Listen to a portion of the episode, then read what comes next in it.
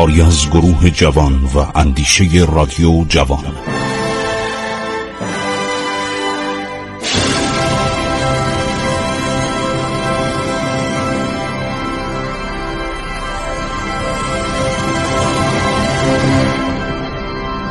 بسم الله الرحمن الرحیم. به نام خداوند بخشاینده مهربان من خسرو معتزد هستم. در برنامه عبور از تاریخ رادیو جوان با شما صحبت می کنم ما درباره روابط ایران با کشورهای خارجی صحبت کردیم. منابع مختلفی در دسترس داریم و به طور کلی ایرانی ها خیلی علاقه داشتن که پای فرانسه رو دوباره به ایران باز کنن. علا رقم صحبت هایی که من در برنامه گذشته کردم که فرانسوی همیشه نسبت به ما کم مهر بودن مگر در مواقعی از تاریخ خیلی محدود. مثلا در دوران بعد از جنگ جهانی دوم فرانسوی ها قدر ایرانی رو فهمیدن. روابط ایران که بعد از که دولت آلمان نازی سقوط کرد و فرانسه رو تخلیه کرد روابط رو به بهبود گذاشت. و سفارت ایران در اونجا تأسیس شد. حالا مسائلش خیلی مفصله به موقع خواهم گفت. حالا برمیگردیم به دوران محمد شاه که بره که یک نفر فرانسوی بود آدم باسوادی بود آدم مذهبی بود با کمک اسکافی اینا اومدن و به محمد شاه متوسل شدن. چون محمد شاه می‌خواست رابطهش رو با فرانسه برقرار کنه. سی سال بود ما رابطه با فرانسه نداشتیم. از دورانی که ژنرال گاردان از ایران رفته بود انگلیسی ها جاش اومده بودن بعدم که ایران شکست خورد از روسیه رابطه قطع بود. و این بود که محمد شاه خیلی سعی کرد به وسیله همون آجودان باشی که رفته بود به اروپا با لوی فیلیپ جلساتی داشت. ما اینجا کتاب آجودان باشی هم الان روبروی منه سفرنامه آجودان باشی شرح معمولیت آجودان باشی حسین خان نظام الدوله. یکی از نکات جالبی که آجودان باشی نقل کنه مسئله تلگرافه. اینو شما دوستان عزیز به یاد داشته باشید ما همیشه فکر کنیم تلگراف هر شود از زمانی اختراع شد که سیم کشیدن. در حالی که آجودان باشی ورداشته نوشته تو سفرنامش نوشته من وقتی که وارد مثلا بندر مارسی شدم اینها خبر می‌دادن به وسیله برج های تلگراف. برج های تلگراف چی بود؟ سیم نداشت. در فاصله هر کیلومتر عرض شود که یک برج سنگی درست کرده بودن در بالاش یه تعدادی تخته بود. این خیلی جالبا تخته بود چوب بود. و اینها چون حروف لاتین از هم جداست اینها به هم خبر می‌دادن. یعنی میگه از بندر مارسی تا پاریس می‌گفت اینا به وسیله برشای تلگراف این تابلو بزرگ و اینطوری می نوشتن حسین آمد به زبان ارشد فرانسوی با حروف جدا. مثلا ه بسیار درشت بود. اینو بالا می‌کردن علامت می‌دادن. یا گلوله شلیک می‌کردن یا موشکی شلیک می‌کردن. برج اول تلگراف به برج دوم خبر می‌داد که تو آماده باش. من می‌خوام یه خبری برات بفرستم. اون برج دوربینا رو دستشون می‌گرفتن این تخته رو بلند می‌کرد. حسین این همینطور این کلمات حسین و ه و او همه اینا رو میچسبوندن و این می‌رسید به اون برج بعدی. با دوربین نگاه می‌کردن اینو بلا فاصله اونا هم اون تخته ها رو بلند می‌کردن به برج بعدی. و از مارسی تا پاریس تعداد زیادی برج بود. وقتی آجودان باشی میره پاریس وزیر خارجه میگه شما وقتی وارد مارسی شدید ما 18 دقیقه بعد خبر داشتیم که شما عرض شود که وارد خاک فرانسه شدید. در خاک فرانسه پیاده شدید. این تعجب می‌کنه. میگه چطوری؟ میگه به این وسیله. به وسیله تلگراف هایی که مخابره می‌شد. یعنی مخابره نه اینکه سیم باشه.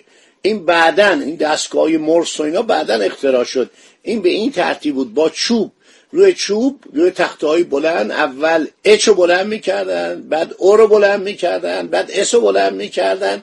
می‌رسید به ان حسین آمد. اینو به زبان فرانسه می نوشتن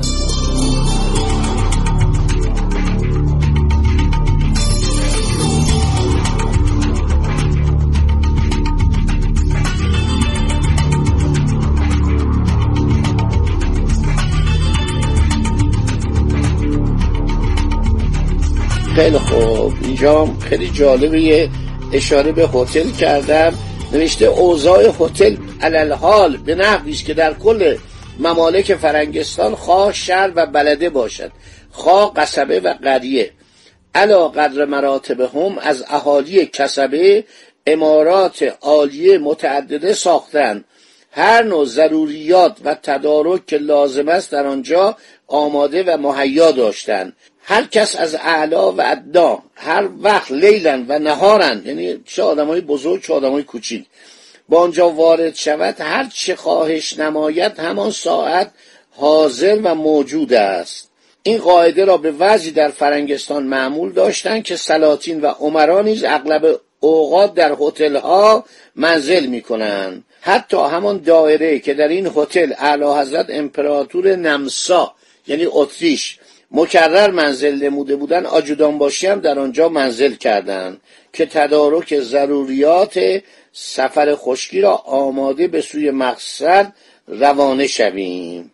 بعد تعریف کنه که فرنگستان هم تماشاخانه داره سیت داره همه اینا رو نوشته. نوشته در تماشاخانه شما می‌تونید تشریف ببرید تئاتر ببینید اپرا رو نوشته ورزشگاه رو نوشته استادیوم رو نوشته این چیزا همه بوده. هر شود که خیلی جالب تعریف کرده است هتل های اروپایی و که دیگه اینا با خودشون برنج برده بودن و نمی‌دونم بونشم برده بودن و گوشت قرمه برده بودن اینا هیچ کدوم مورد مصرف واقع نشد. خب برمیگردیم که بره میره به شاه میگه قربان من می‌خوام یک مدرسه عالی در ایران درست کنم. محمد شاه که از نقشه و از نظریات بره فرانسوی اطلاع حاصل می‌کنه یه فرمانی به برادر خودش شاهزاده قهرمان میرزا والی آذربایجان که هر شاید پسر عباس میرزا بوده می نویسه نوشته برادر بزرگوار و ارجمند و نیکختر شاهزاده قهرمان میرزا والی آذربایجان. نور چشم ما. نور چشم یعنی بچه ولی این به برادر کوچکتر میگم نور چشم.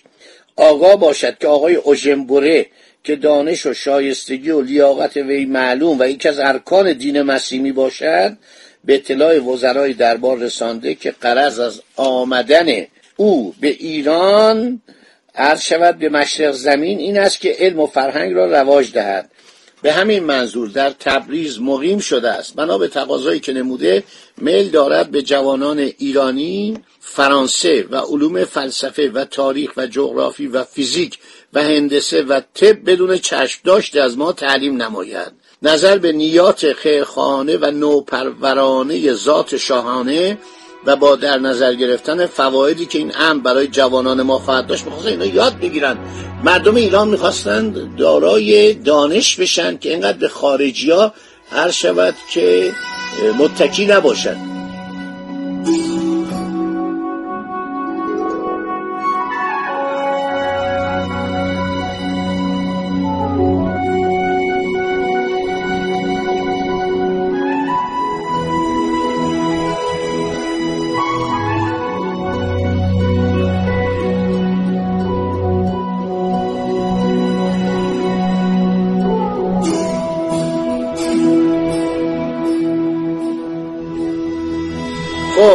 محمد میگه این علما رو می‌خواد یاد بده آقای اوژنبوره نظر به نیات خیرخانه و نوپرورانه ذات شاهانه با در نظر گرفتن فوایدی که این امر برای جوانان ما خواهد داشت و نتایج مفیدی که از آن حاصل خواهد گردید به برادر ارجمند خودمان. فرمان می‌دهیم تا زمانی که آقای بره به این شغل شریف اشتغال میورزد از هر گونه حمایت و تشویق و عزت و احترام برخوردار باشد و احدی برخلاف رأی همایون ما که در حکم قانون است رفتار ننماید و برادر ما باید سعی کوشش خود را در انجام آن به کار ببرد. این فرمان در کاخ ما به تاریخ 15 به ربیع الاول سال 1255 صادر شد. خب مدرسه اوژنبوره این میشه گفت اولین کالج ایرانی با فرهنگ اروپایی با یاد دادن علومی که ما لازم داشتیم. هر شود که مدرسه در 1839 افتتاح میشه.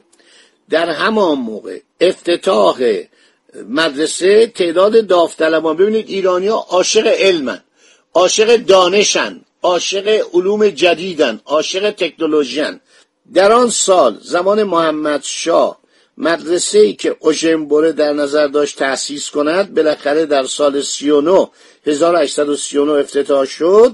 عده داوطلبان به حدی زیاد بود که ناچار از پذیرفتن عده خودکاری کردند. اکثر دانش آموزان این مدرسه مسلمان بودند. اوژنبوره مطالب را به زبان فارسی بیان می‌کرد چون فارسی می‌دونست. چند تا زبان می‌دونست. به خواهش ملکه مهد اولیا در تبریز مادر ناصر شاه. درس خصوصی به شاهزاده ناصر میرزا ولیت می‌داد. شما می‌دید که ناصر میرزا ولیت که بعد ناصر شاه شد علا رقم بعضی از کارهای بدی که کرد مثل کشتن امیر کبیر. تا آخر عمرم پشیمون بود. همش گفت چه اشتباهی کردن منو گول زدن. حالا همه رو براتون میگم. آدم فرهنگ دوستی بود. خیلی کارهای خوب در ایران کرد. خیلی از هر شود که نهادهای جدید علمی رو وارد ایران کرد. مخبر السلطنه میگه من پشت سر شاه ایستاده بودم. مخبر السلطنه مهدی قلی خان اول کی بود؟ غلام پیش خدمت بود. غلام پیش خدمت یعنی آجودان. فکر نکنید غلام بودا.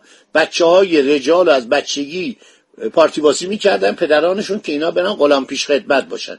در حضور شاهنشاه قبل عالم بمونن بیستن به عنوان کارایی مثلا شاه میگو برو آب بیار یا دستور میاد اینو احضار کن یا فلان چیزی بره من بخون. بعد اینا رو خارجم میفرستادن. کمان که مهدی قلی خان زبان آلمانی رو خیلی عالی یاد گرفت. مدتی در آلمان بود ولی نتونست لیسانس بگیره. خب اکثر دانش آموزان مسلمان بودند به خواهش ملک مهدولیا درس خصوصی به شاهزاده ناصرالدین میرزا ولیت می‌داد.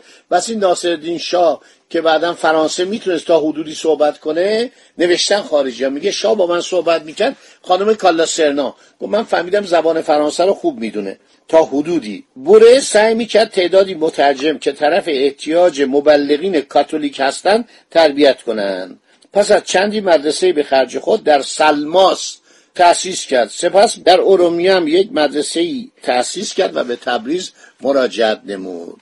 خب دوستان این برنامه هم تموم شد. همینجا رو در ذهن مبارک داشته باشید. باقی مطلب میماند برای برنامه بعدی. خدا نگهدار شما تا برنامه بعد. امیدوارم خوش و خورم باشید. از شنیدن این برنامه های عبرت انگیز تاریخی لذت ببرید.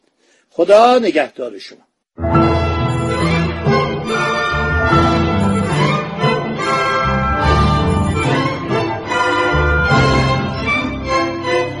عبور از تاریخ.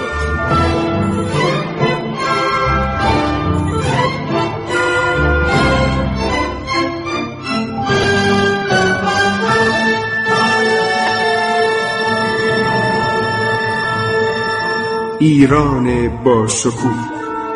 سرگذشت ایران ما به روایت خسرو معتزد